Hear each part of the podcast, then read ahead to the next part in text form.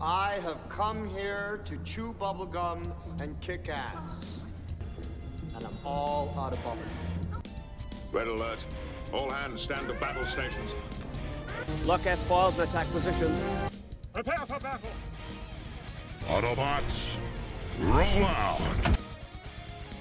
Get ready. It's your weekly dose of nerd culture All wings reporting. with your crew, Obi John Kenobi, Hello there.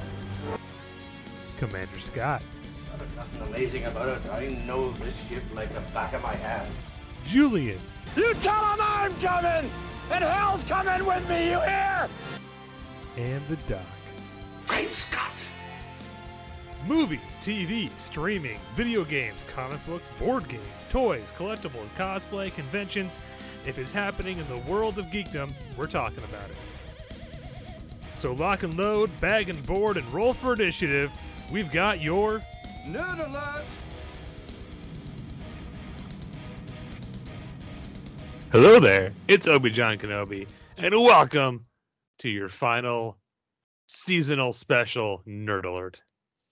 Uh, we hope you're cozied up with your fuzzy socks in front of a roaming fire with hot cocoa, uh, lots of presents around the tree, uh, the lights all twinkling.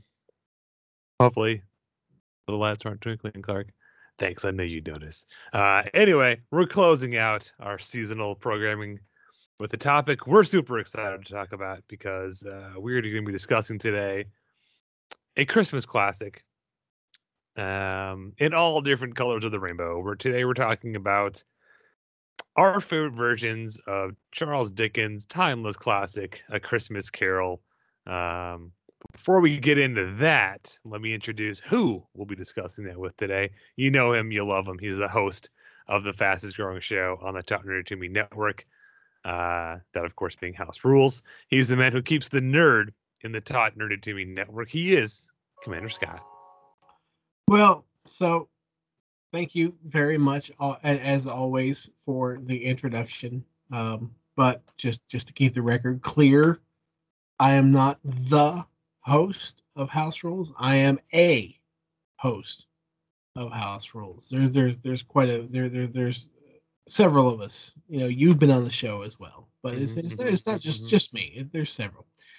Um, but that being said, when it when it comes to keeping the nerd in in talk nerdy to me, uh, so one thing that's kind of I, I've been looking at here the last little bit is is the word humbug. Since we are talking about you know a Christmas Carol from Charles Dickens, the, the, this this the the word humbug has kind of become synonymous with this because Ebenezer Scrooge does it. And so I got to looking at the etymology of the word humbug. And I have to say, I'm quite intrigued by it. Because myself, when I when I watch a Christmas Carol and and Ebenezer Scrooge says "Bah, humbug," you know, it always uh, appeared to me as if he was saying, you know, uh you know uh, I, I, don't i don't like that's you know bullshit or you know uh, like a dismissive kind of a Mhm. thing and i guess it still is but it didn't quite the the context of the reality didn't quite so looking at this uh so it comes from a slang uh from the late the second half of the 18th century and into the early 19th century. Uh, humbug is um, the original origin is quite lost to time, but like I said, late 18th, early 19th century slang to mean trick, jest, uh, hoax, imposition, or deception. You know, um, it's a verb basically to deceive by false pretext. Uh, a vogue word of uh, sorry, a vogue word of the early 1750s. Its origin was subject of much whimsical speculation even then. Uh, as with other more recent recent words of similar introduction, the facts as to its origin appear to have been lost, uh, even before the word became uh, common enough to excite attention.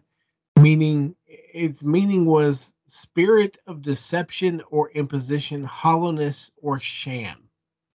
Uh, be like I said, between the late 18th century and early 19th century usage of this 1750 1751 all the way up until about 1830-ish um so the the, the whole deception you know thing the whole oh i don't i don't believe what you're saying so when it comes to ebenezer scrooge all things christmas saying humbug i wasn't expecting deception you know, yeah, it, it's dismissive. It's like I don't believe what you're saying, but I don't know.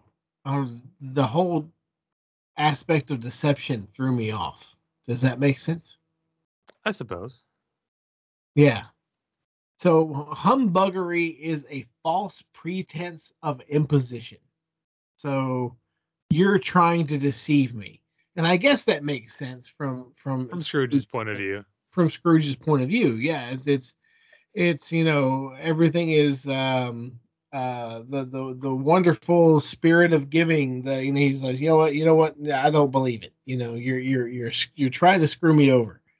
That the the whole Christmas Yeah, season- he, he he sees he, he sees Christmas as just a uh, an excuse to get out of work and and to, to give money to people who don't deserve it, and that's it. Yeah. from Scrooge's perspective, that totally that that works. That checks out. Yeah, it does. But once again, when looking at the etymology of this word, the whole the aspect of deception kind of screwed me over. I wasn't expecting that. It makes Mm-hmm. sense, you know, looking at it, but I I wasn't I wasn't expecting that.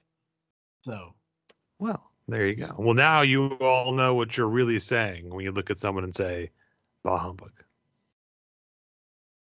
And is it bah humbug or just humbug? well, that depends on your um which which version of a Christmas Carol you're you're you're you're referring to. Okay. you know um Okay. because ba is and it's it's not really so much a word as an exclamation like ah, like okay, like okay. as in oi or hey or you know so if you if you're looking at ba humbug basically what he's saying is shit you're deceiving me so yeah there you go. exactly Yeah, that doesn't quite roll off the tongue as as well. Yeah, yeah, shit you're deceiving me Good call, Charles Dickens. It's, uh, way to go. you writer you uh, so yeah, so today, uh, well, thank you first of all, Scott. Thank you for that um, because I thought that was a really interesting topic for today, uh, and I love when we can tie the the the educating of our audience, uh, our nerdy fact, into the larger topic today. Uh, so now we all know what we're saying when we exclaim "Bah, humbug." Now you know what you're saying. Ha! Pusha! Humbug. um, sorry. So today, yes, we're talking about the immortal classic A Christmas Carol. I say immortal because it just will not go away. Um, I did some research on it as far as this. So the the novel was first uh, published in 1843. It uh, took less than a year for the first stage adaptations, 1844, uh, to start hitting. Uh, in 1853, uh, Dickens himself began doing public readings of the tale. And in 1901, the first screen version called Scrooge or Marley's Ghost uh, was uh, released to theaters that really didn't have theaters in 1901, but the, the, the first film adaptation was made. Uh, and sadly, that is believed to be pretty much lost to, to time at this point. Um, there are a few like random screen grabs, but I think it's per- most of it has, has been lost over the years, sadly. Um, and since then, not more than a few years ever go by without some kind of new film, TV show, miniseries. Uh, I'm not even going to attempt to to count the number of stage adaptations that have been put on of Christmas Carol. Uh, it's one of those tales that uh, just constantly reinvented and reinterpreted and retold. Um, and there's plenty of people out there who who'll debate who the best Scrooge is. Uh, but we're gonna go look at a little more uh, complete view. We're talking about our favorite adaptations of A Christmas Carol. And like I said, there are a lot to choose from. Again, from 1901 to 2021, so 120 years worth. Um, so we're not going to quite cover all of them today. Sorry, but we'll we'll cover our top picks. Um, and we'll tell you why there are top picks. We're not just going to say, "Oh, this one it's cool." We're we're going to get into it. Um, Is it just us? so it is just us. Uh, Jay is not going to be here today. I don't believe. Are you Is sure? he? Hold on. Let me see. Is there is there a call coming in late? I mean, Hello. We're gonna be the hap hap happiest assholes on this Bing Crosby tap dance with Danny fucking Kaye. Wow, dude, language. This is the Christmas episode. It's supposed to be for everybody. You see the size of that goddamn chicken? Holy shit, Jay. Watch your mouth. Where's the Tylenol? Yeah, he's just. I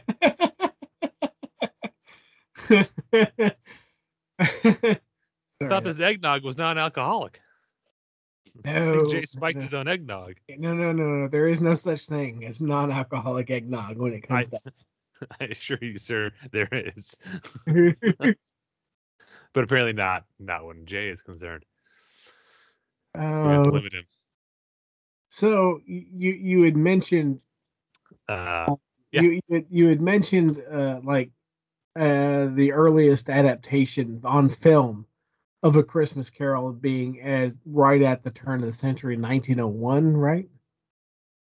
yes. Is that what you said? So I'm Yes. so I'm I'm looking. I'm doing just just a real quick search on a Christmas Carol on IMDb, and I understand it's not the the be all end all, but the, like the earliest that I can find on that is 1951. Uh, well, I guess the, hold on. Uh, uh, So I'm really Ah, dang, uh, blah, blah, blah, blah, blah, blah, blah.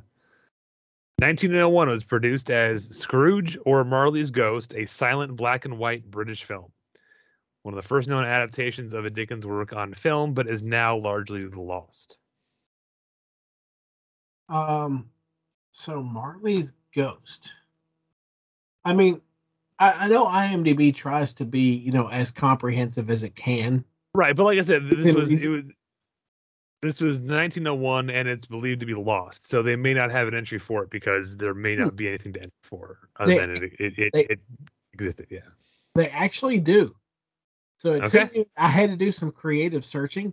So it's Scrooge, Com or Comma, Marley's or Marley's Ghost. Yeah. Um, it's Christmas Eve. The miser Scrooge and his assistant Cratchit finish their work. Uh, Scrooge is open his front door. Blah blah blah. It's the, the synopsis of the thing. Um, director Walter R. Booth, writers J.C. Buckstone for the play and Charles Dickens for the novel. Starred Daniel Smith. Wow this is this is quite interesting. But this is this is the historical nerd in me. Yep. Uh, so like I said, lots of different versions to to choose from and to to culminate through. So we're gonna start this just like we did with our previous list. We're gonna go uh, least to most. Right, that was the scale we used. yeah, sure. Your your really- least most favorite to your most most favorite. I, I think in this instance, our most most favorite is gonna, you know, we're we're both gonna coincide at the same. Oh, it Iterate. absolutely is. Yes, and if Jay was if Jay really was here, it, it would be all three of us. So um, it's mostly what are our our our least most favorites. It would. Um, and so here's the thing when it comes to us talking about a Christmas Carol, specifically a Christmas Carol, as far as Okay. Christmas stories and stuff. You know, I've only actually watched, let's see here, one, two, three, four different versions. I don't know about you. I don't know how many different different screen adaptation versions. Scott. I spent the last week Watching everything from 1901 to 2021. You didn't put that same amount of research in? No, I did not. I'm sorry. I've had Jeez. I've had a lot of other stuff going on. I've seen 11,000 adaptations of a Christmas Well, Carol. so as of I'm, I'm sorry, I'm gonna go back to 1901 version of this, and and the stuff that I found is like apparently it was originally 620 minutes in length, but only 323 minutes of which survive uh, being curated at the British Film Institute. And I would really like to know where you watched those 323 minutes at. Where did you That- find the copy? Can't be. Are you sure it's feet and not minutes? Sorry, sorry, feet. You are correct. Okay. Yeah. I, I'm I'm like misinterpreting. a 600 yeah. minute film from 1901? I don't think so. Yeah. No, you're right. I was misinterpreting the the data. Yeah, it's 620 feet originally of film, but only 323 feet of which currently survive.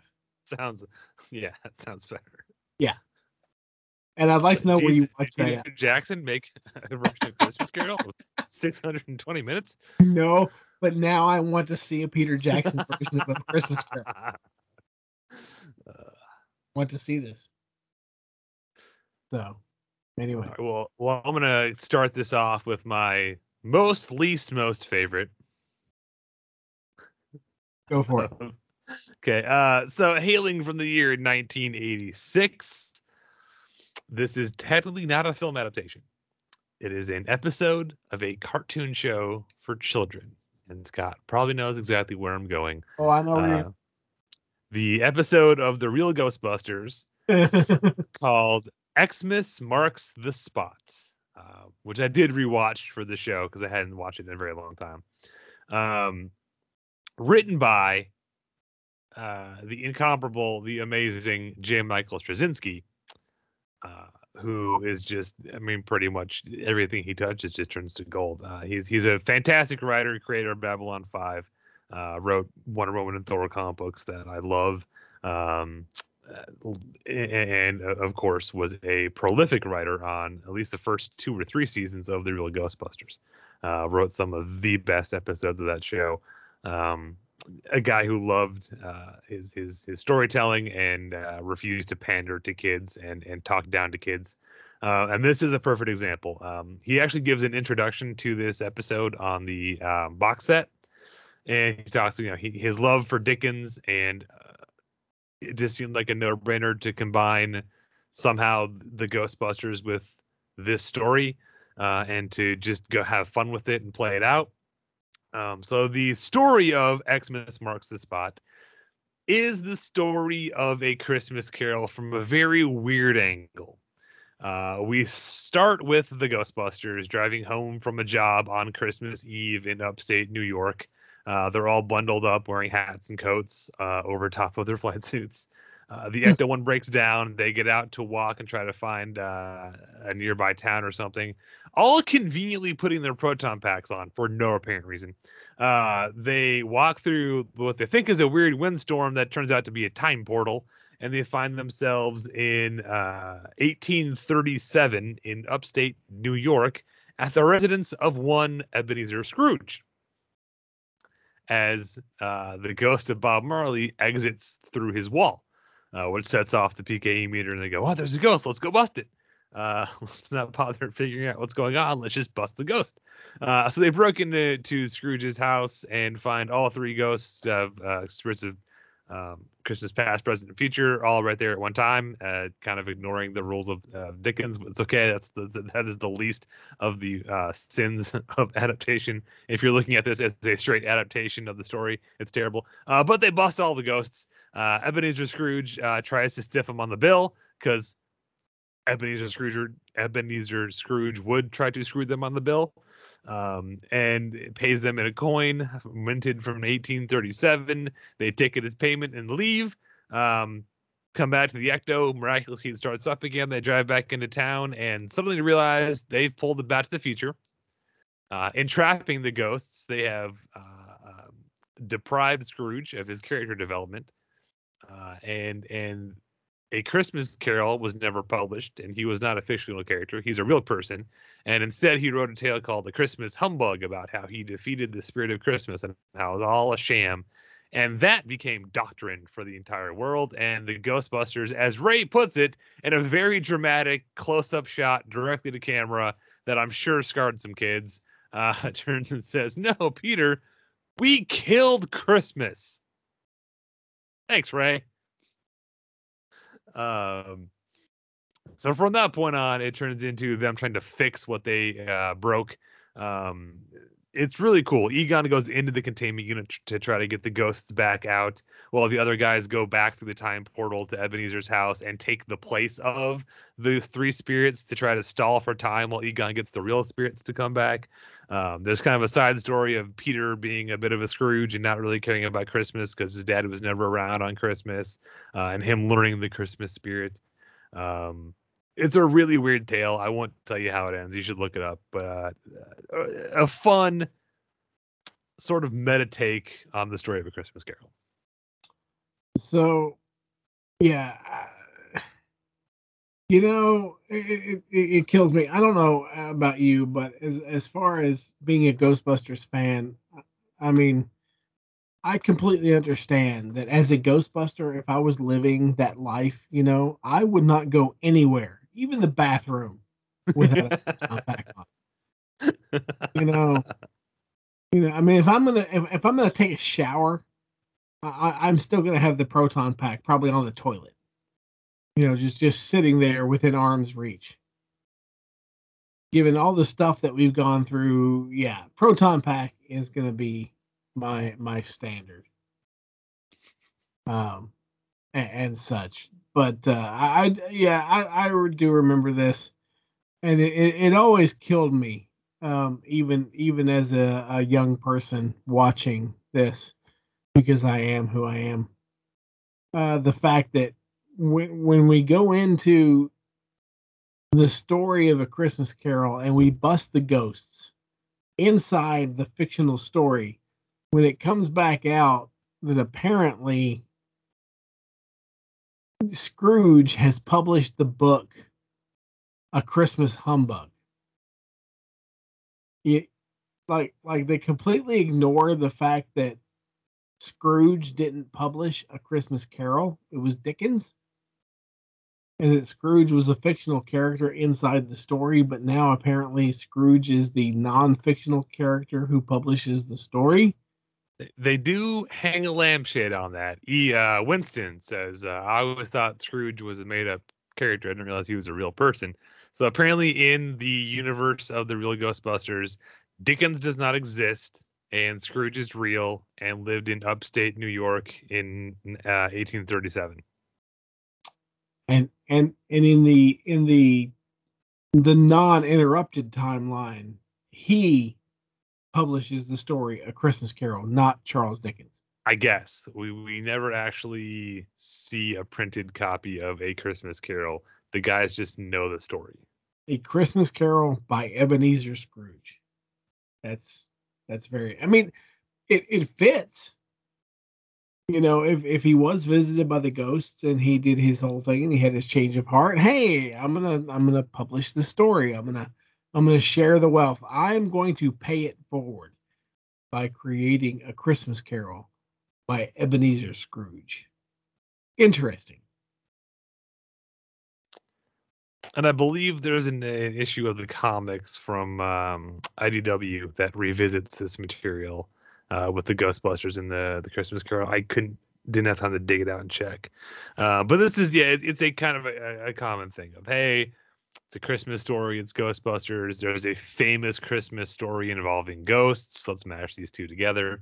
Um, this one again goes in, and even it already starts out weird enough with we walk through a time portal, and we kind of brush that off very quickly. Oh yeah. Hey, we walked through a time portal. They brushed that off very quickly uh, well, to deal with. Hey, also, Ebenezer Scrooge is real. Hey, um, it, it, good the the time portal is a tried and true you know phenomenon as seen in the movie uh, a final countdown but again the, that we we we rush that another go okay fine cool it happened and it, it, just apparently stays in that one spot for as long as we needed to um because again there's plenty of ways you can kind of mash those these two uh IPs together. But it very quickly goes into a weird Back to the Future. We've got to fix the thing we broke about the timeline kind of angle, which is not the angle I would have expected the Ghostbusters to go. Um, and again, I'm not criticizing it, but I'm just like, is is insane as an episode of J. Michael Straczynski episode of Ghostbusters can get. This got even more bizarre than I remember it as a kid. I don't remember the part of Egon going inside the containment unit in a giant spacesuit. I forgot all about that. Really? Uh, I for yeah, uh, I forgot about the guys having to fill in as the ghosts, which honestly was kind of hilarious. Um, that was the stroke of genius.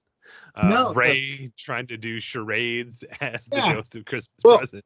and uh and and Peter being the ghost of Christmas past and them having to flying him around. Remember they had him they had him like like rope tied around his waist. He has a ViewMaster strapped to his Oh, face yes. while Peter's pushing him around in a chair. Yes. Yes, the Viewmaster. I forgot about the Viewmaster. Because that's how they show him his past. Oh. Um, I do remember Egon going into the containment unit um to get the ghosts out. Um I uh, remember remember that. episodes where he did that, but I forgot it was this one. As far as I know, this is the only one where Egon goes in. They send Slimer in in one other episode hmm to, to get uh, to get some ghosts out. But but what always struck me um, as as interesting was when Egon goes in to get the ghosts of Christmas past, present, and future. Like literally, they're just kind of you know hanging out on a rock, just you know chin on you know uh, fist on chin board. Like they're like, well, shit, we got caught, you know. And he's like, "Hey guys, how's it going?" And they're like, "Oh, hey, what's going on?" He's like, "Well, we made a mistake." Oh, you think? Really? Okay, come with me. And they try to get out before the rest of the ghosts figure out that Egon is in the containment unit and has a way out. Which of course backfires. There's a big chase to get to the portal at the end. Um, yeah, it, it, it it's cool. It's uh again it, for all the ways you could have put these stories together.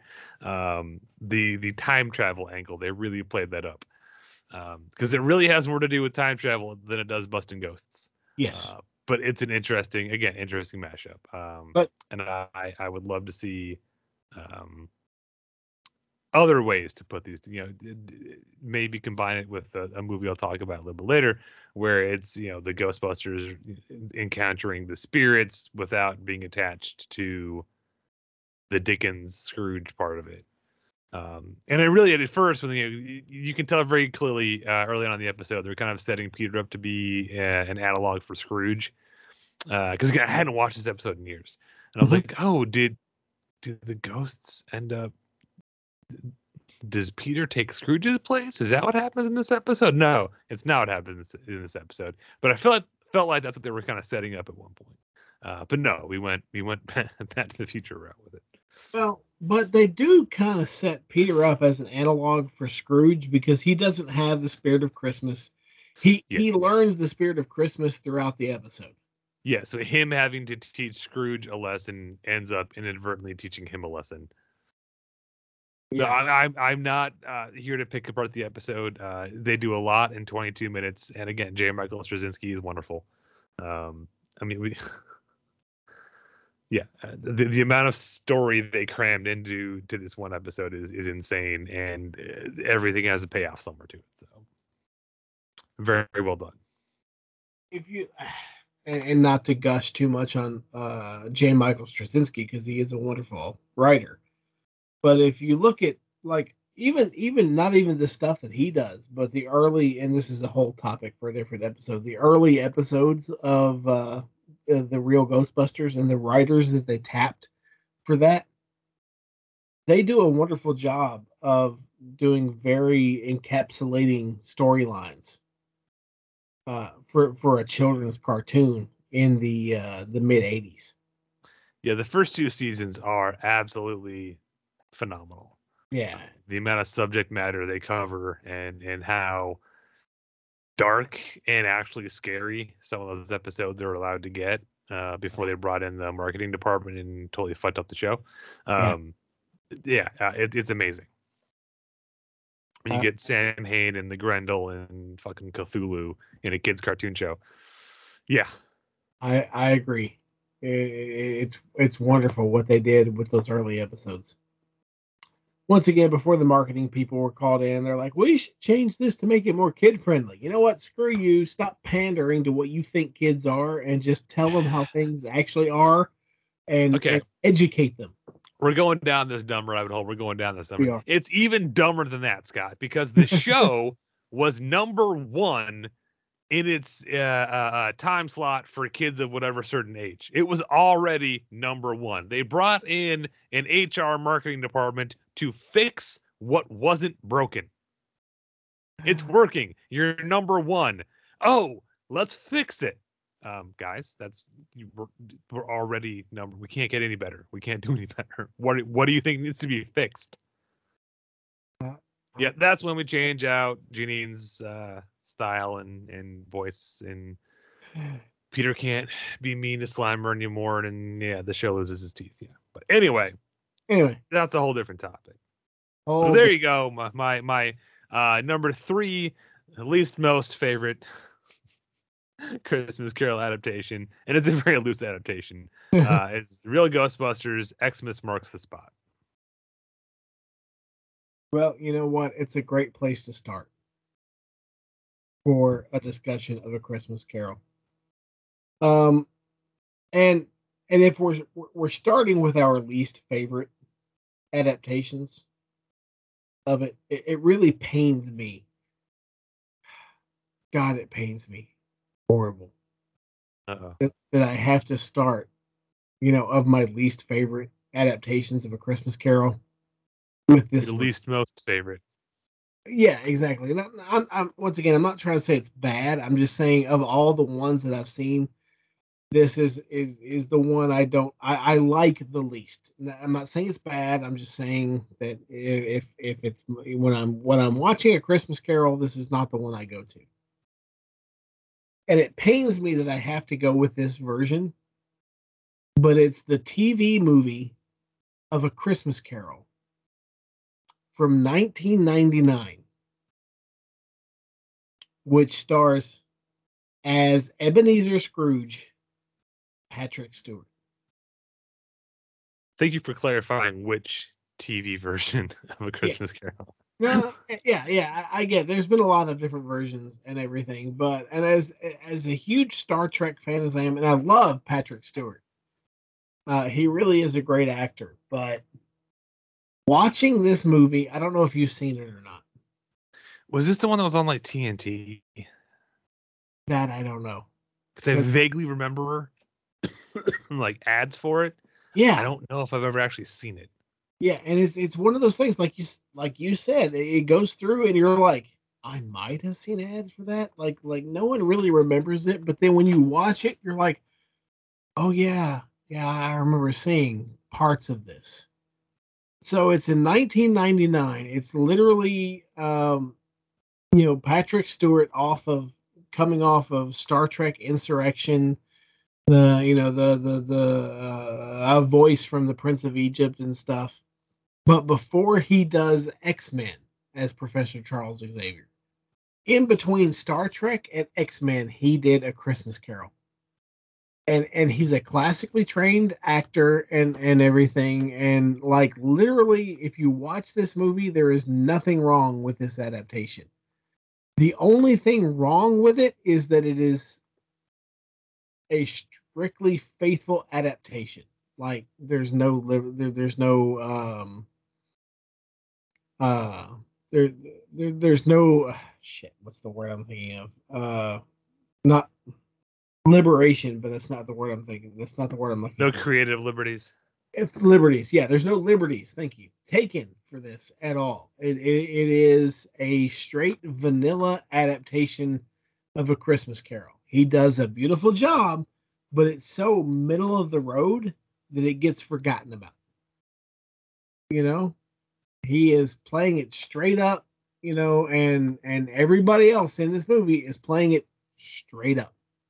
Like you look at it, you watch, and you go, "Yep, it's a Christmas Carol." there's nothing that, that that takes it to the extreme. It's and, and as far as adaptations of a Christmas Carol go, I love it because it's Patrick Stewart.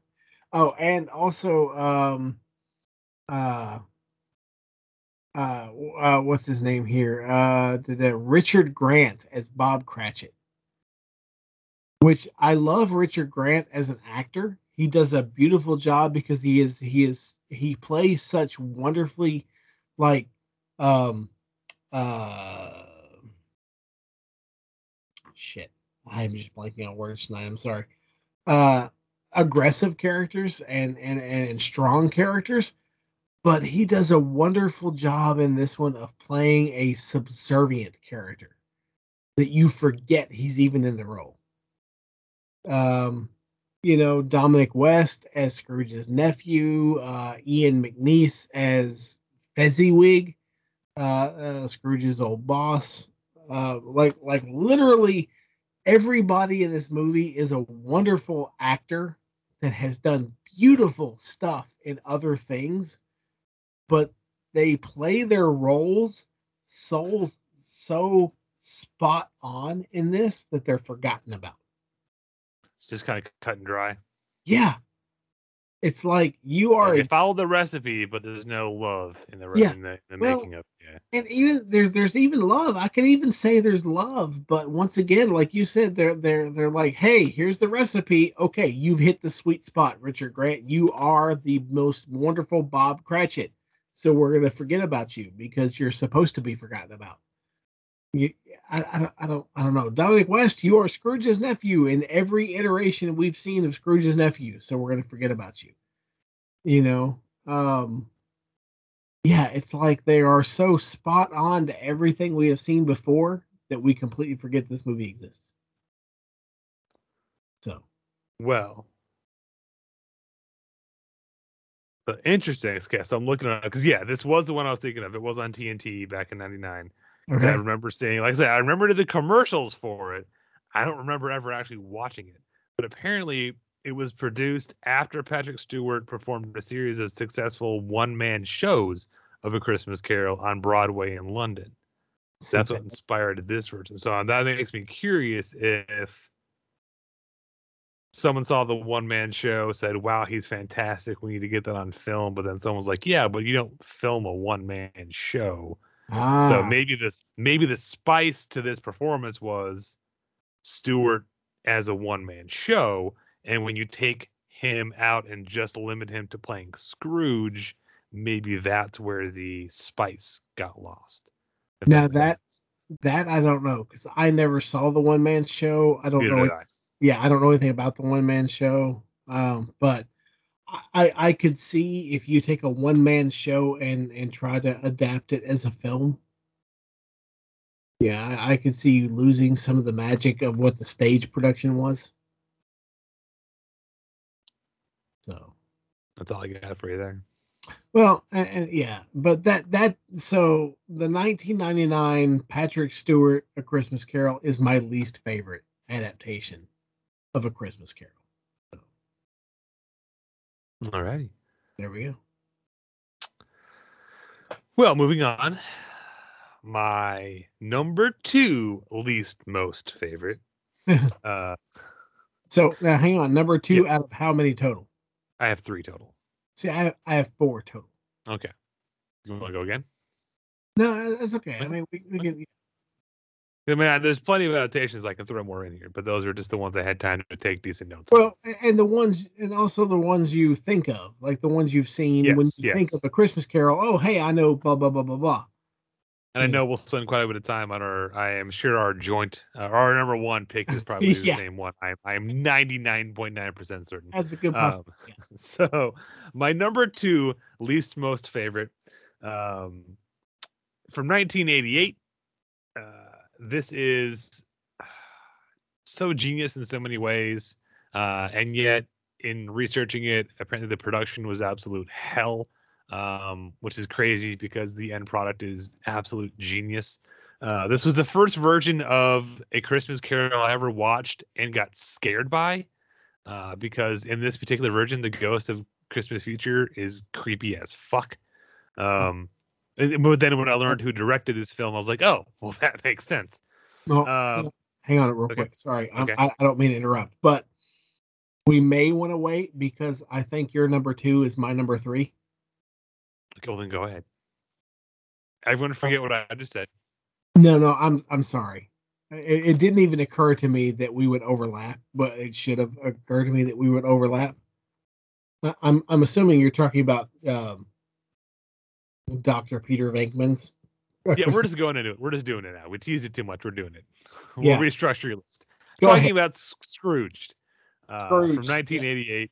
God. uh, featuring Bill Murray as the character Frank Cross. Uh, this was dreamed up by two writers from SNL who who wrote a contemporary version of a Christmas Carol, um, contemporary to the late '80s, um, where Scrooge is now a TV executive, a heartless TV executive, uh, played wonderfully by Bill Murray. It features an outstanding supportive cast: uh, Karen Allen, John Glover, Bobcat Goldthwait. Um, can't read my own handwriting now. Uh, uh, Robert Mitchum, Alfred Woodard, Buddy Hackett, Lee Majors, in a, a great cameo, uh, and um, um, shit, Carol. I can't think of her last name now. Who plays Ghost of Christmas Past? Um, but was directed by Richard Donner. Um, Richard famous Donner for made this? yes, famous for The Omen, Superman, The Goonies. Uh, Richard Donner. Uh, oh, and of course, Yeah. Lethal Weapon uh, is is the man who directed this. And I, I, I might have known that, but I forgot it. I, I- I was researching it tonight before we started, it, and I was like, "Oh shit, Richard Donner." Well, that explains why Ghost of Christmas Future is so goddamn creepy. It's from the guy who made The Omen. Yeah. Uh, So- also features, and I, I loved this and didn't realize it until I was researching either. It, it features not one, not two, but three of the Murray brothers. We have, of course, Bill Murray. Uh, Brian Doyle Murphy plays his his brother's father uh, in the flashback sequences, and in the modern day sequences, the the I think it's his nephew uh, is actually played by Joel Murphy. Sorry, Joel Murray. So there are three Murray brothers in this movie.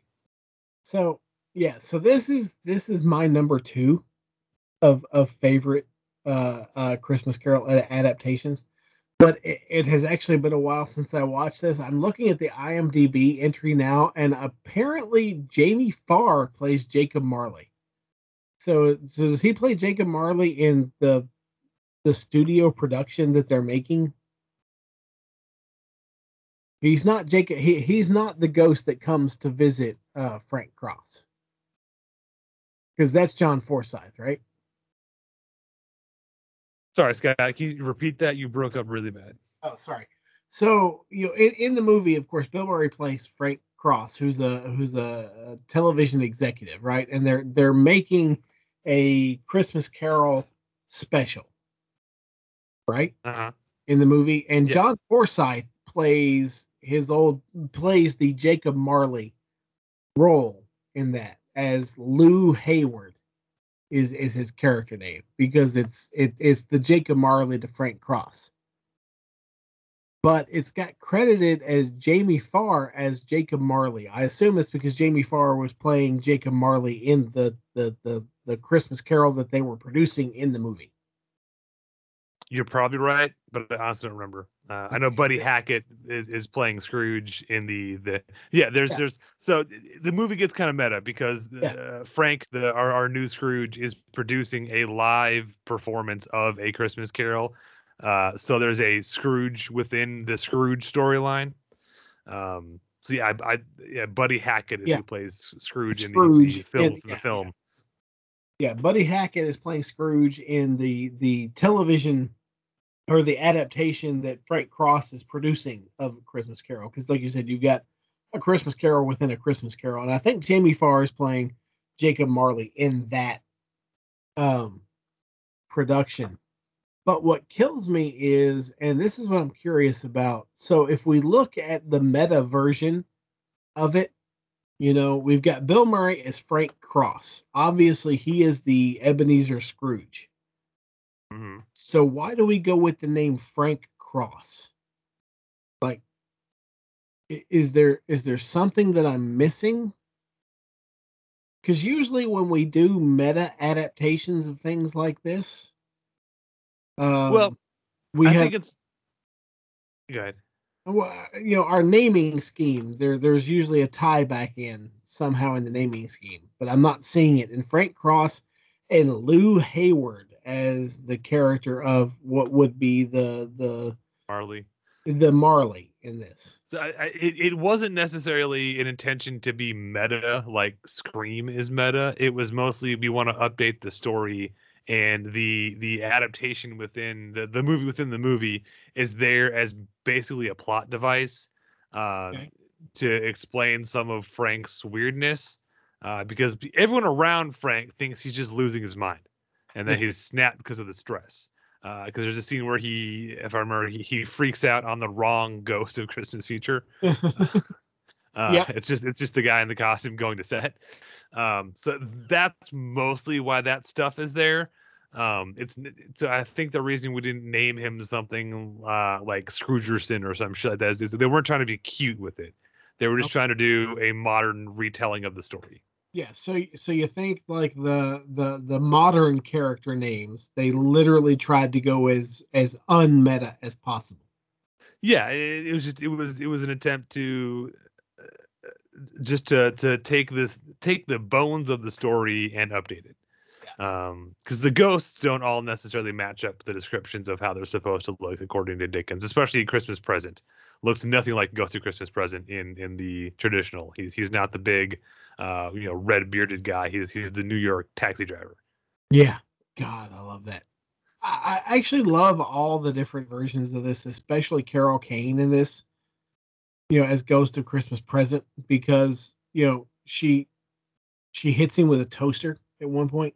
Because like like every point of of this, so the taxi driver is the co- ghost of Christmas past, you know, he's driving him down memory lane. Literally is what they're going with. But then we get to the Ghost of Christmas Present, Carol Kane, and and every time she she shifts from one area to the next, she hits him somehow. She punches him. She hits him with a toaster. Like, oh god, it's it's comedy gold because it because it literally just goes back to physical comedy. apparently bill murray told her to play that up Really? uh, to his own detriment because he got the shit beat out of him. Um, the thing where she pulls down his lip and, and pulls his lip down. Uh, that yeah. happened so many times they had to take a break so he could ice his face because it was starting to swell. oh shit! Wow. Okay. Uh, yeah, I was, I was I was doing research into this before the show today just so I'd have all my ducks in a row, and uh, I learned a lot about the making of this movie. Like I said, apparently it was hell. Bill Murray, despite having the basically the entire screenplay rewritten before they started shooting it because he wanted to punch up certain aspects of it.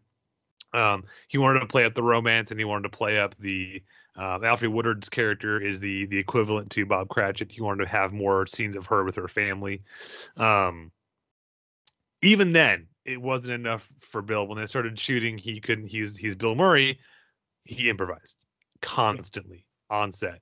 Uh, very much to the frustration of everybody who wasn't Bill Murray, apparently because because John or sorry Richard Donner was not at all used to that, uh, and and Carol Kane um, and especially um, Karen Allen had just gotten done doing a bunch of like feeder stuff where you stick to the script, um, unless unless the shit hits the fan and you have to improvise to cover for something. So it, it, it was jarring to a lot of people on set what he was doing, uh, which led to all kinds of frustrations.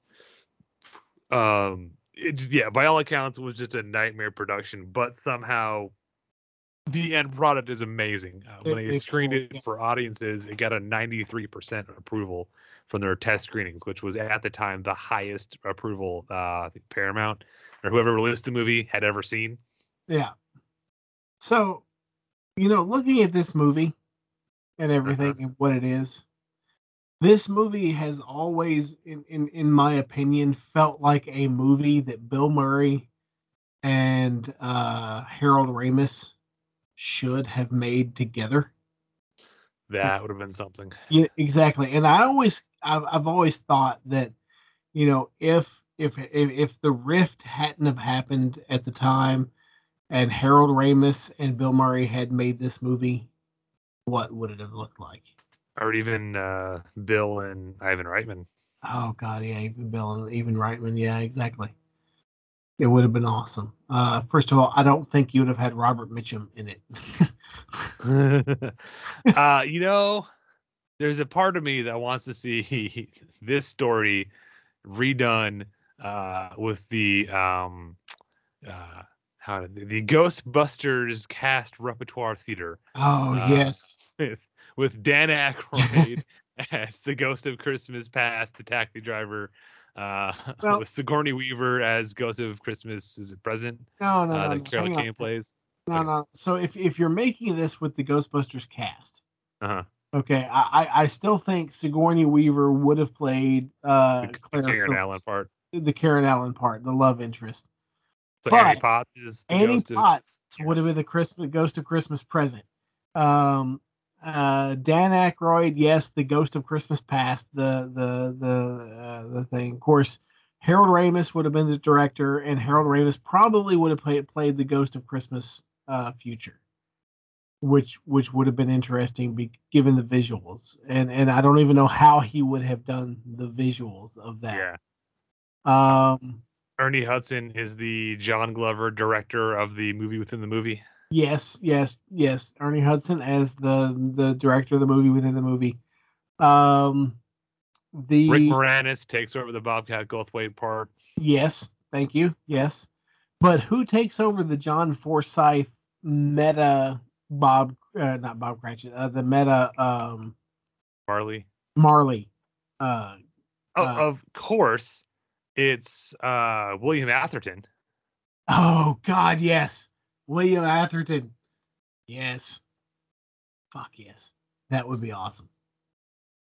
That would be wonderful. All right, someone, someone, go find me a time portal that we can drive through real quick. I got some changes to make. that would have been a that would have been a great version of this movie. Not that this movie isn't great. This movie is awesome.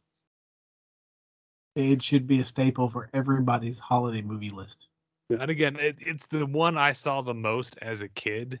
Um, to the point that I, I was, and I, ashamedly, uh, in high school before I realized the story wasn't just called Scrooge. It's called A Christmas Carol. I'm like, oh, I just thought it was called Scrooge. And I did not get the pun of the title, it's Scrooged with a D, Scrooged, because yeah. Bill Murray's character is getting Scrooged. Yes. Yeah, Yeah. It took me a while to catch on to that. I was slow. it, it is great. It is wonderful. Um, yeah. God, I want to see that version now. We're not going to, but I want to see it. we never will, but we can imagine. We can. Awesome. Uh, all right, so Scott, uh, back this up and give me your your number, Well, whatever it was. So yeah, so you you've got so when it comes to least favorite to to, to most favorite, you've got three and I've got four. So the next two are going to be yours before we dovetail into the best version. Um, really? You got you got you have three left, right? no, No, I should only have two left. I can't count then. Yeah, because I've got Okay. four total, and my my least favorite is Patrick Stewart. My second to least favorite is Scrooged. So I've got my number three and my Okay, okay, I got you. Okay, so give me your next one, and then we'll Yeah. together talk about the best one. So my my my my next favorite of of all of the Christmas Carol adaptations, um, because Scrooged is my second favorite. Uh, you know, behind my favorite version, which we'll talk about in a minute, but um, is the uh, um, oh, hopefully I still got it pulled up. Yeah, here it is. So it's another TV movie adaptation. Um, but this one not from 1999 is from 1984 so it's four years prior to scrooged and, and of course it's a tv adaptation not a film adaptation like scrooged was but it's it's with uh george c. Scott as ebenezer scrooge. Um and, and just like most uh well not most all of the tv adaptations of a christmas carol they play it straight. They don't they don't go anywhere near they don't get any, into into anything you know outside the box they just play it straight completely Mhm. and they take a christmas carol and they're like we're just gonna fucking do it uh, and everything Um, you you've of course got George C. Scott as Ebenezer Scrooge. You've got David Warner as Bob Cratchit. You've got Roger Rees, um, who uh, people may know from the later seasons of the television show um, Cheers. Uh, you know, Fred Holywell, who is uh, Scrooge's nephew. Um, uh, Mark Strickson, whom some people have seen, uh, and uh, give me a second to pull this up because I recognize his face, but uh, oh, uh, Doctor Who, uh, like old school Doctor Who as a young Scrooge, because we're still in that early '80s kind of a thing. Michael Go, you know, as Mr. Poole, who people may know as Alfred from uh, the um, Tim Burton Batman movies. yes, Tim Burton uh, Batman era. Uh, but uh, once again, the whole point of this is to showcase George C. Scott as Ebenezer Scrooge. And I rank this above because it is it's somewhat pedestrian in the fact that they don't take any creative liberties. They just they play it completely straight. They do it as as pedestrian as they possibly can. But I rank this above uh, um, Patrick Stewart's version because George because of George C. Scott's cre- screen presence as Ebenezer Scrooge in this completely and utterly. Uh, you know, he he's he's a little bit later in his career, and I, I just think personally that he, he comes off more Scrooge like than Stewart does as Scrooge. If that makes sense. Okay. So I, I don't know what else I can say about this. But when it when it when it comes to if you think of a Christmas Carol, uh, and that this could be me showing my age, I think George C. Scott. He pops in there. He just Uh, popped in there. He just popped in there. He did. I don't know if that makes sense or not. Like No, I get it. Everyone has that one that they they default to. Yeah. Um, I have heard and seen this version referenced a bunch. I have not actually seen this version. yeah once again if you watch this version and I, I i would recommend that everybody watch this version at least once. There's nothing special about it. There's nothing that would make you think oh my god yes i need to see this version. It's just it's it's a christmas carol. You're gonna watch it and you're gonna go yeah yeah i see it. Yeah okay cool. Um but just watching george c. Scott as ebenezer scrooge like I I don't know. He even though it's it's it's it's pedestrian and very formulaic and there's nothing special about it, he still deserves the credit that he gets for bringing this role to screen. Like I, I could almost I could almost see an argument for Patrick Stewart, his performance being an homage to the George C. Scott performance Oh wow. Okay. You know like i could see i could see you making the argument or see i'm sorry any, anybody for making the argument saying oh yeah uh, patrick stewart yeah he does a really great george c scott in that Huh. because george c scott played it so Straight. straight yeah and and and i could all i could almost see somewhat of an argument for our number one pick being the same if it wasn't for the context in which the number one pick is going to be Well, and I also think uh, part of the reason you see so many adaptations of this is because because there's a lineage of great performances uh, as Scrooge. I mean, is dry, and cut and dry as it may be, Patrick Stewart's uh, uh, adapt- adaptation, his version, got him a Screen Actors Guild nomination for Best Actor. Uh, George C. Scott, like you said, for a lot of people, that's like their default Scrooge. Like there's a lot, been a lot of. It's sort of like like Macbeth, uh, Mm. and that everyone's had, you know, everyone at some point, every great actor wants to take a stab at it. Um, pun intended.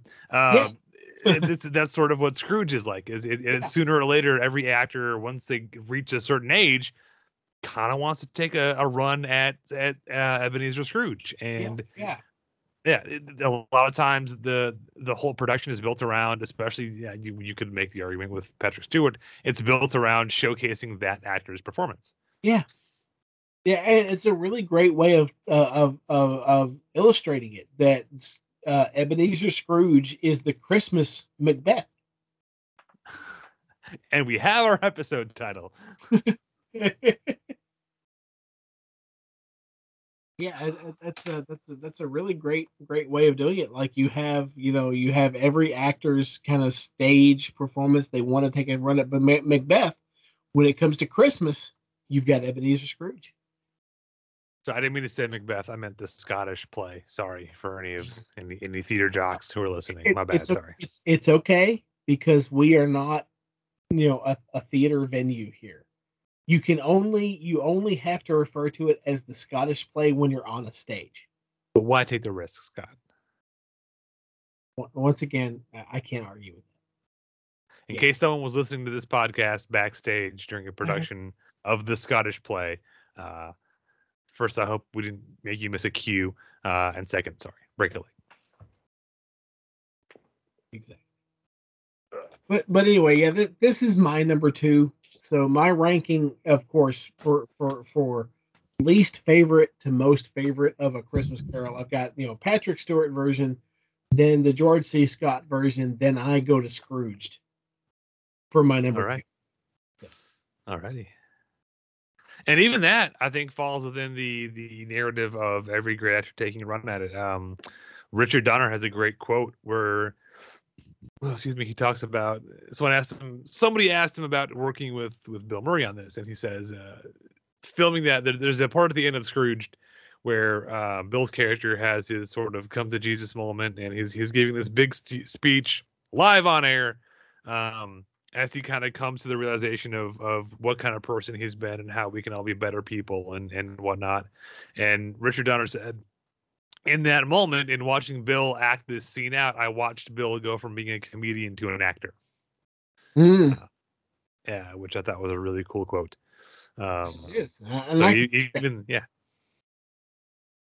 I might, I might be paraphrasing paraphrasing it a bit, sorry, but uh, yeah, it, it, so I think that I think that narrative of Ebenezer Scrooge being the Christmas Macbeth uh, definitely holds water, as evidenced by. Are you ready? You just ready to cut the cut to the chase and get to it. The number one number uh, by unanimous vote. Number one, hands down, best adaptation of a Christmas Carol ever put on celluloid. From hold on, page flip. 1992, A Muppet Christmas Carol. So I, I've got something queued up here, if you don't mind. Please. There he is, Mr. Ebenezer Scrooge. Say, is it getting colder out here?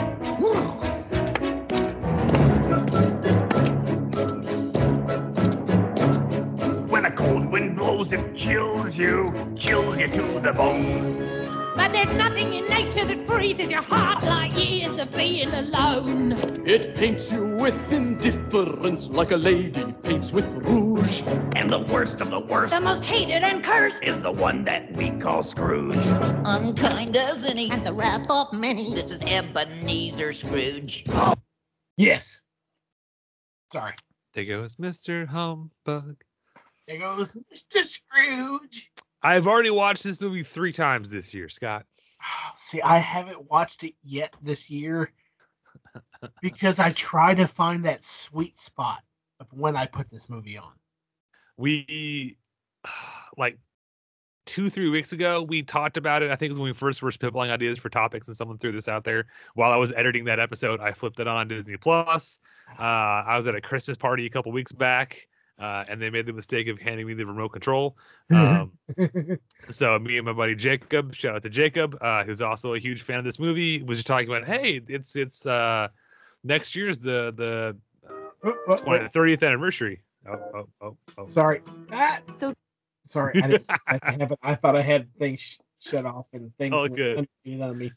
Go ahead, So I, sorry. I flipped it on during the party, uh, which most people were like, "What is this? Why are you watching this?" And then one person who's just like, "The Muppets are dumb," and it's like everything I could not to punch that person. Uh, it was a Christmas party. It was a Christmas party. It wasn't my house. Uh, but then it, it made up for it because me and Jacob just started singing along with it. Um, and then literally the other day, I was like, I needed something on in the background. We were getting ready to do, or I was starting to prep for this. I'm like, fuck, we're just watching it again. Yes. So good. Yes, it is. I mean, I, I you know, you've got so first of all, we have to give a shout out to uh, uh shit, what the fuck's his name? Um Michael Caine Yes. as, as Scrooge in this. Oh, major know- shout out. Yes, because first of all, I love Michael Caine as an actor.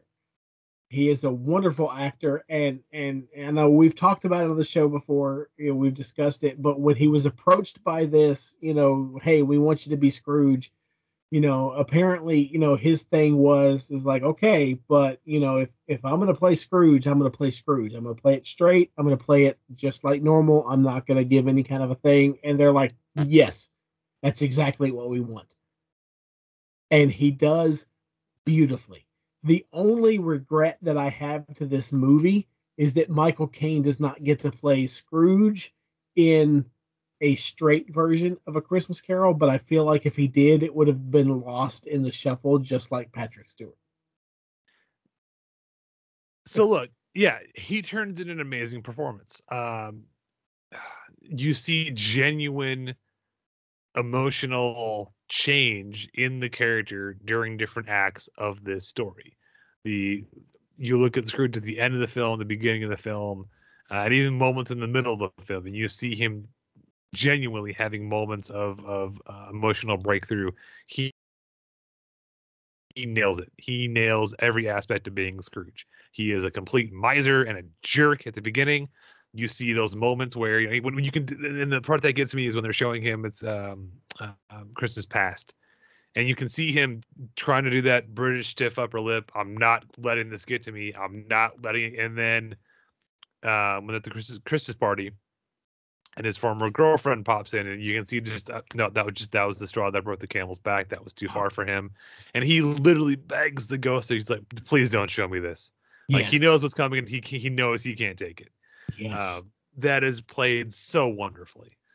Um, Um, and then the absolute horror when he realizes when Ghost of Christmas um, Future. future he hears all these people talking about this person who's died and how no one loved him and how everyone hated him and he was so who is this i'm paraphrasing I can't remember the exact quote who is this creature who's so uh pitied upon and he shows him it's him and that that terror of oh god this is where i'm it's it's it's not too late though right it's not too late like right now we're Yes. changing right i can fix Yes. this right Well, so so of all of the Scrooges that we've talked about, like literally his performance of the change is the one I believe the most.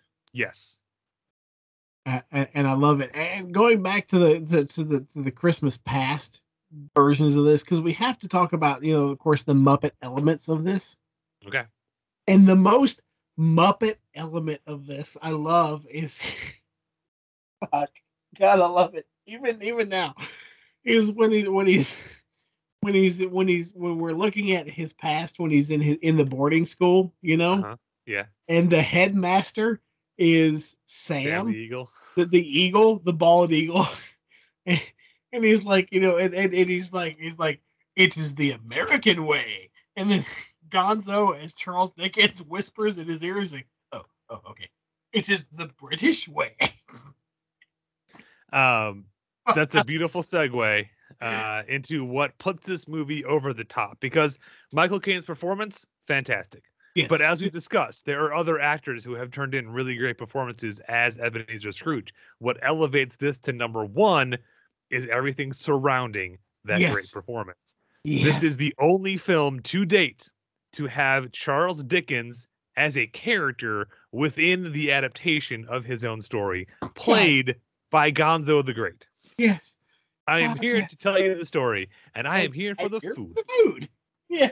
Uh, Rizzo God, and Gonzo are our narrators throughout the film, and they anchor it and they get through some of the creepier moments because they know kids are watching. Yes. Uh, Well, and they have even- their go ahead.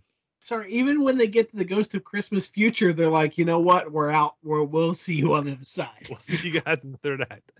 Um, yeah, the, Gonzo and Rizzo's banter is fantastic. The the bits they have along the way to introduce that Muppet humor, light the lamp, not the rat, light the lamp, not the rat. Not the rat. Yes. Oh, Uh, it, it- that's great. It's and because it, it, I look at it sort of like the way you stage a musical almost. Um, there are musicals where people just spontaneously break out into song and dance, and it's like no one makes a big deal out of it. And there Yeah. are musicals like Chicago where the performances are literally on a stage, and it kind of separates that reality from fantasy kind of element a little bit where yes we're going to have big musical numbers but they'll be presented as musical numbers on a stage Yeah. and that's kind of what this movie does the the muppet humor by and large is is when scrooge isn't on screen not Yeah. all the time but Yes, most well, of the time yeah. When we get when we get to well when we get to Scrooge pre-revelation. yes Yes, anytime Scrooge is on screen pre-revelation, it's straight. And, and then when Scrooge is off screen and we get the our narrators, that's when we inject the the Muppet humor back into this. The the the people who produced, directed, and were oversaw the creative of this did this. The execution of this is beautiful. Um, you know, and and then you get like you know the the whole scene where they're trying to get over the gate and they they, they grappling hook and then when they, they they climb up and they get over and they fall and and everything and then uh rizzo remembers he's left his is it peanuts? What, what's he left bag of his- jelly beans on bag side. of jelly beans yes. So he literally just walks through the bars of the gate and and gets the jelly beans and comes back and gonzo is like wait wait you could you you could fit through the bars the whole time? And he's like yeah why? He's like you're such an idiot. What? What love that. Uh it's also great you know at this point uh everyone in you know 1992 everyone knows the muppets and we're waiting for to see what muppet's going to appear as what character. And kermit is great as the earnest bob cratchit.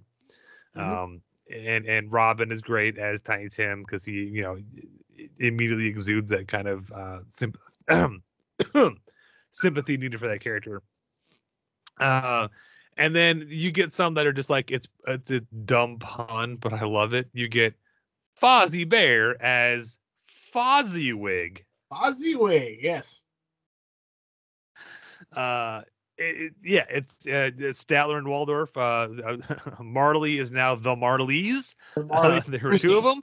And apparently they Marley died at the same time. Yep. But it makes for Uh, a good song. It does, and, and this whole thing. So again, this was the first of what would become a series of, of Muppet adaptations of beloved stories. This was followed by Muppet uh, Muppet Treasure Island, Muppet Wizard of Oz. There's probably well, at least one I'm forgetting. Uh, but this kind of this this kind of became the shtick of the Muppets. Is oh, we'll take these classic tales and we'll Muppetize them. Well, Um, and and go ahead. but but I mean, even of even of all the ones like a Muppet uh, Treasure Island, Muppet Oz, and everything, this is still the best. Like like they Oh, yes, yes. captured the, the the the magic that this one had. it it it lends itself so perfectly to it and it's it's one of those projects where the more i dug into it the more i was like wow this like this could have been easily could have gone the other way this was the first major production undertaken by muppet studios after the death of jim henson it was the first major performance from steve whitmire as kermit um statler and waldorf who play the marleys and are one of my favorite parts of this movie uh, I didn't realize this until I was researching. I knew Jim Henson had passed. What I didn't realize is the other actor, whose name I wrote down somewhere in my notes. Hold on just a second. Richard Hunt, uh, who was probably best known for playing Scooter. He died about a year or two after Jim Henson. Henson and Hunt are the original voice performers for Statler and Waldorf. So so I've got that I've got that pulled up here. Because Um, because because their their song is beautiful. Yes. So hey, and so- and the whole thing was uh, directed and produced by Brian Henson, Yeah. son of Jim Henson. Th- Yeah. th- there was so much writing on this movie for the Muppet franchise going forward. Yeah. And so many weird elements had to come together to make this thing because this easily could have been like, wow, this was this was like, what were you guys thinking? Yeah. But um, but it it all gels together beautifully. it does. And, and, and I've got to play this. I'm sorry because I love it so much. I'm not gonna stop you. Oh, look! It's Ebenezer Scrooge, oh. looking older and more wicked than ever. I knew he wouldn't disappoint us. Ah! Hey, leave the comedy for the Bears. Life, we were your partners, Jacob and Robert Marley. It looks like you. But I don't believe it. Why do you doubt your senses? Because a little thing can affect them. A slight disorder of the stomach can make them cheat. You may be a bit of undigested beef, a blob of mustard, a crumb of cheese. Yes, there's more of gravy than of grave about you.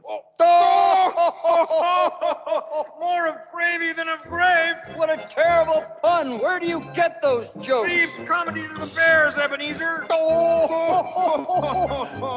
So yeah, Nice, I mean, nice yeah, even in this, so when, when you get the Marleys on screen, you, you still get the heckling, you know, because the the, the the the the the the core of their characters as as what they are, and then when you switch to you get the cut to uh, Michael Caine as Ebenezer, you cut back into like straight a Christmas yep. Carol and then you cut back to the Marleys, and then you get that that wonderfully beautifully line of "Leave the comedy to the Bears." God, it's it's it's it's awesome. Like this movie is gold all the way through, and I don't know I, I, I, anybody who doesn't love it. I don't get. I also want to take a moment and talk about so again the, all the Muppet characters that you Fozzie, Kermit, Miss Piggy, Bean, freaking Bunny is in this movie. Uh, they're all they all pop up somewhere.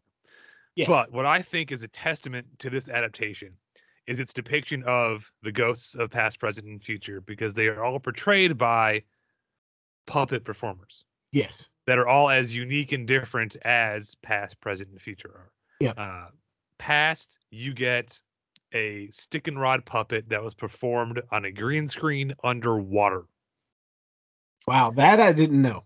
to get the ethereal floaty of the character. It was performed underwater.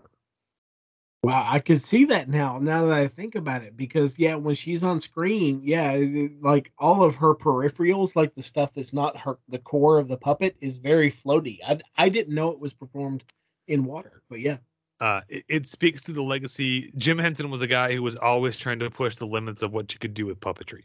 Uh, look at Dark Crystal and Labyrinth for for more examples of how he kept trying to push the limits of what you could do with puppetry. And this film, even though it is a, a Muppet movie, it's got all the core Muppets in it. It also held true to that the tenet of of Jim Henson to keep pushing forward what you can do with puppetry.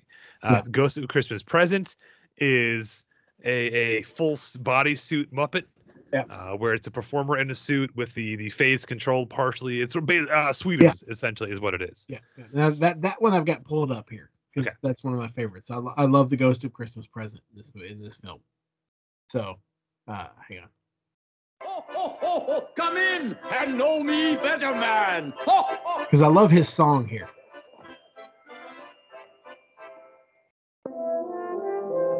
Wow, I didn't realize there was. But You're a this little absent minded, aren't you? No, I'm a large absent minded. large absent-minded spirit. Yes. Come in and know me better, man. Uh, did I already say that? You did. You did, I yeah. am the ghost of Christmas present. This is the night before the dawn, before the day of Christmas. did I tell you that I am the ghost of Christmas present? You did, yeah. You did, Come yeah. in and know me better, man. Come on. You're a little absent-minded spirit. No, I'm a large absent-minded spirit. Yeah, I, I love his song. It goes in. It goes into the actual song. You know, uh, kind of. Uh, It's also the first time you see Scrooge crack a joke. yes. That the Yes, the and- and jolly yeah, the jolliness and and and uh, joyfulness of this spirit is even i i even within the first meeting him starting to have an effect on Scrooge. Yeah, Uh, and- he and- talks and- about um, 1900 brothers and sisters or Yeah. something like that. Yeah. Well, actually, Imagine the grocery bill. yeah, well, uh, uh, it, it should be coming up here. Just Oh, okay. My mind is filled with the here and now, and the now is Christmas. I don't believe I've ever met anybody like you before, sir. Really? Over 1,800 of my brothers have come before me. 1800. Imagine the grocery bills.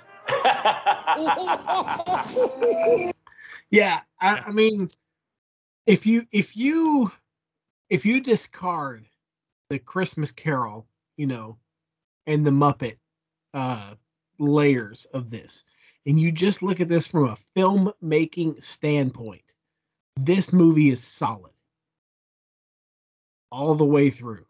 Everything has a payoff. Everything is beautiful because once, like you just said, this the ghost of prison because because because Scrooge is visited by the past, present, and future. So it's after his encounter with the past that we get into the present, and now we start to see a crack in the Scrooge armor. You know, we we we see we see him cracking jokes. We see a little bit of the humanity that's inside Scrooge, and this is the first time that you see it. Is, is when he's when he's talking to the ghost of Christmas present. Um, he's still got a little ways to go. He's not fully there, but we see a crack. and you see Chris's present throughout the his time with Scrooge, uh, getting older, the beard getting grayer Yes. because he's living in the here and now, and that's only Yes. a, a temporary thing. And we're getting Um, past the present. Yes. Yes, but a a wonderfully performed uh, suit puppet. Uh, the, the the actor in the suit is working that suit, and the the puppeteers offstage controlling some of the facial features are working it, and it's it's you genuinely believe you know it's a Muppet, but you gen as- much as you believe Yoda in Empire Strikes Back, you believe this is a spiritual being. He's larger than life, but that's what he should be because he is just the embodiment of uh, he, he's present and present in that moment is Christmas, and he is filled with the spirit of Christmas, and it's literally flowing. It, it's overflowing out of him, and that's it's so so beautifully done. Yes. Uh, and then that transitions directly into just the incredibly somber, does not speak a word, doesn't say anything, just points with that big creepy finger, goes to the Christmas future. Yes. Um, and God, I, I, I just I can't say enough good things about this movie. Yeah. Like, I, I mean, I know it's the Muppets, and I know there's been other versions of a Christmas Carol out there, but this one brings in the comedy and the musicalness and the song, uh, and and and everything just so much that uh uh and and even from like i said a, a movie making standpoint like everything just just works so wonderfully it it's. And it does it all under an hour and a half, under an hour and a half. Hour and 25 minutes.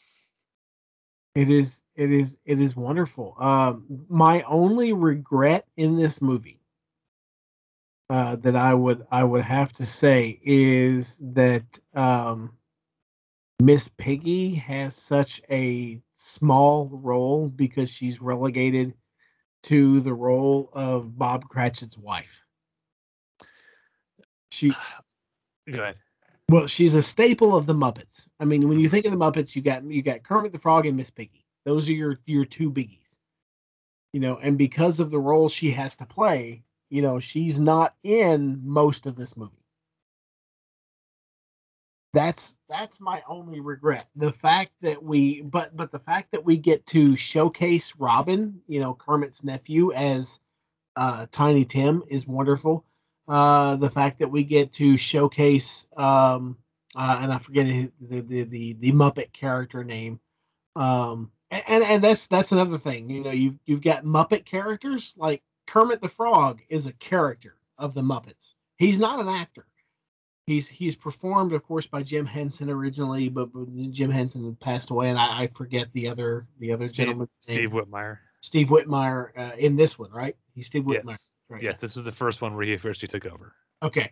Um, so you get Steve Whitmire playing Kermit the Frog, who's playing Bob Cratchit. So you get that that a- added layer. You get you get uh, um, uh, Bunsen and Beaker as the uh, the gentlemen who are uh, collecting for charity. You know, on Christmas Eve and get thrown out by uh, them. I, I do find it interesting that we went with a human actor for Scrooge's nephew and wife uh, and stuff. Like that entire scene in The Ghost of Christmas Present when he goes to his nephew's house. Well, actually, no, that's Mhm. the scene because there are Muppets in that scene.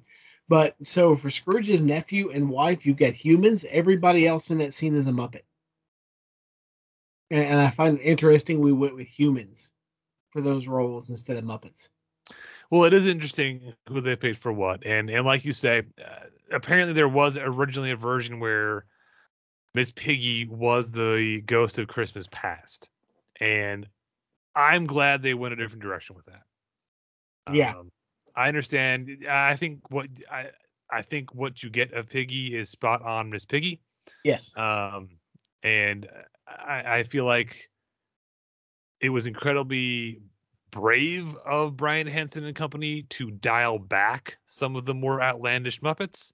Uh, I mean, you get little snippets like you know the the the party at Fozzie Fozziwig's. The band is Dr. Teeth and the Electric Mayhem. Yes. Uh, like you you get little, but they don't go full hog into that. It's just that they're there. Okay, hey, cool, and we're moving on. Like they were very restrained with a lot of the Muppet shtick. Uh, which is not to say there isn't shtick in this movie. There's great shtick in this movie.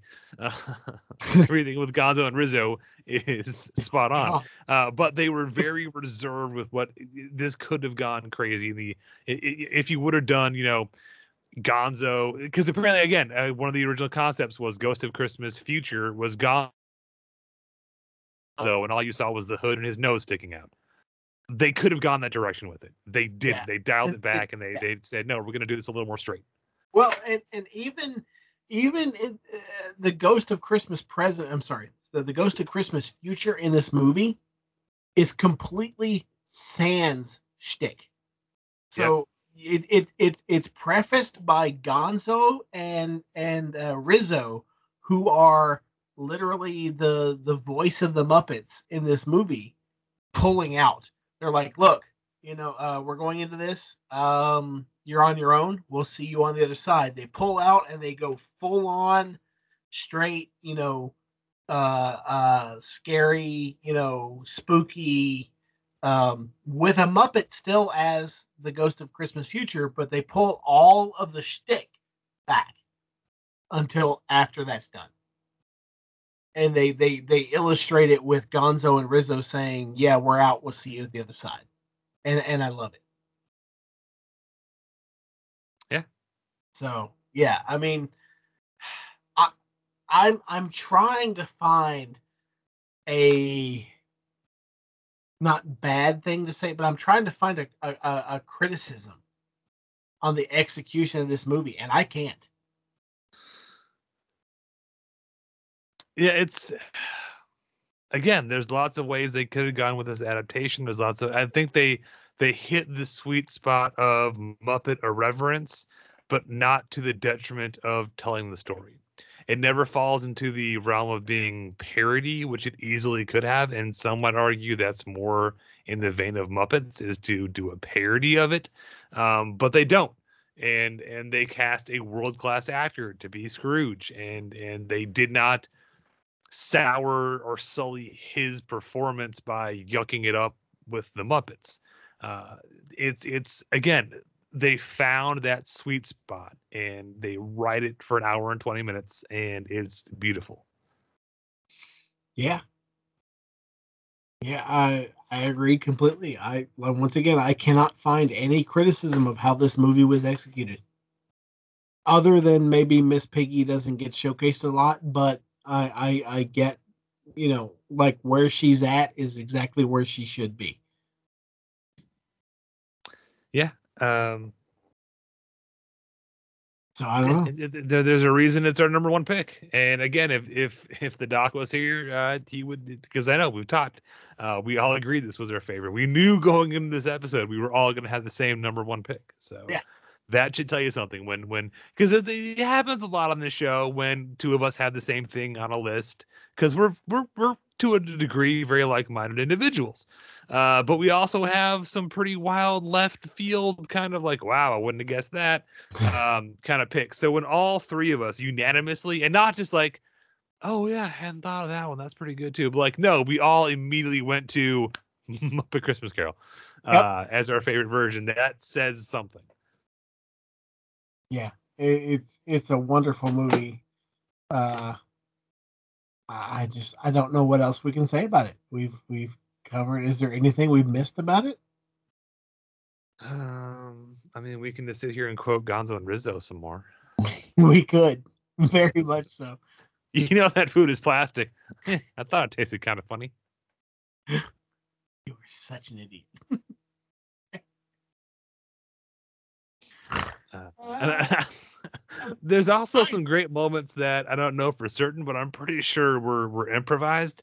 Um, Gonzo and Rizzo are fighting outside of uh, Scrooge's house, and Gonzo gets disgusted with Rizzo over something and calls him idiot or something, and he just kind of stares at him for a minute, and then Rizzo just kind of walks up like, boop, kisses him on the on the nose, like. I know that wasn't scripted. That was just the actors messing around. But it's such a beautiful moment uh, when you can improvise with Muppets and it gets in the movie. Like, Yes. that's that's pretty special. Yes. Oh, I love it. I love it completely. Um, well, you know, and, and, and even you get the so several things that they put in the movie, like you get the whole thing of uh, you know, when Gonzo is is introducing himself as Charles Dickens, you know, and he's like he's like, I know this story of uh, Christmas Carol like the back of my hand. He's like, Oh yeah, prove it. He's like, Okay, and he holds his hand out you know, and he's like, uh, "There's a little mole to the right of mine." He's like, "No, no, tell us the story, not your hand." No, but tell the story, not your hand. but, but not only does he does Yep. that, but, but when you have and and this is this is a tribute to the the puppeteers of Mm-hmm. of of of Henson Productions and Henson Studios, is that when he holds his hand out, not only does he just hold his hand out, but he turns his head away and closes his eyes. You know, like he's not they're- so he can't see his hand. They're dialed in, man. Yeah. Uh, so you get that and and and and that stuff. Uh, um, and and then you know when when you've got the ghost of Christmas past, who is going to take Scrooge out the window and they go flying. You know, because that. And, and this is another aspect of uh, a Muppet Christmas Carol that I think needs to be said is that despite all of the muppetizing and the musicalizing the, the the stuff that they bring in that is new to this version they try as as hard as possible to be true to the original as possible. And one of the things is the ghost of christmas past you know always takes scrooge out of his window because you you've got in the original version and even in this one where he, they try to step out the window and Scrooge is hesitant because he says I'm mortal and I am likely to fall.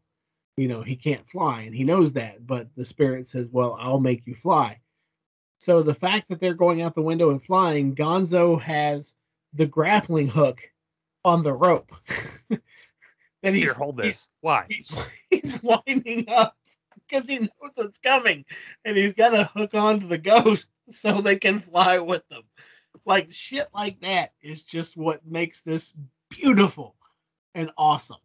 And Yep. it, it, if you if you go back and you look at the original text of a Christmas Carol from Charles Dickens, and you look at the dialogue of this, like all of the key important dialogues are still preserved in this. You know? Yeah, yeah. There are whole sections just straight from the book. just lifted straight from the book. Most of it is Scrooge's stuff, of course, because Mhm. because with the Muppets they they they ad lib a little bit, but even when they ad lib, they still keep true to the spirit. And yeah, if you look at it from a movie making standpoint and a storytelling standpoint, this is far and away the most entertaining and wonderful adaptation of a Christmas Carol that's ever been put on film. We cannot recommend it enough. You can find it right now on Disney Plus, uh, or I'm sure wherever store uh, hastily has a bunch of cheap DVDs of Christmas movies put up. It's probably on one of those two. Uh, but no, absolutely, hands down, our number one pick is a Muppet Christmas Carol. Um, for all that we, we could sit here for a whole episode and gush about it, but we're going to go ahead and cut it off. Yeah. I- um, I think I might have something queued up here okay, to play us out. to play us out. I, I say I think because I can't listen to it ahead of time.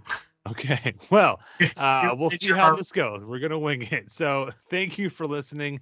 Uh, let us know which adaptation we missed uh, and what you thought of our choices.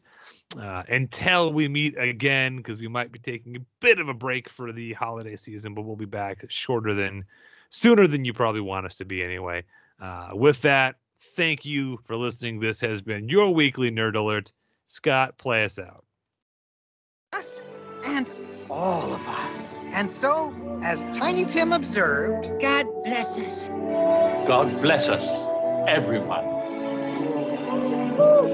The love we found, the love we found, we carry with us, so we're never quite alone.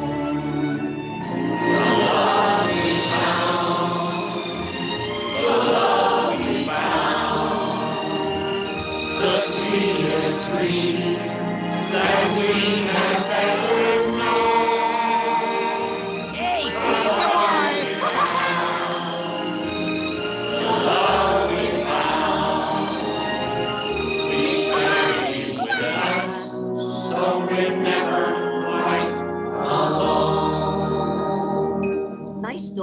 Dickens. Oh, thanks. If you like this, you should read the book.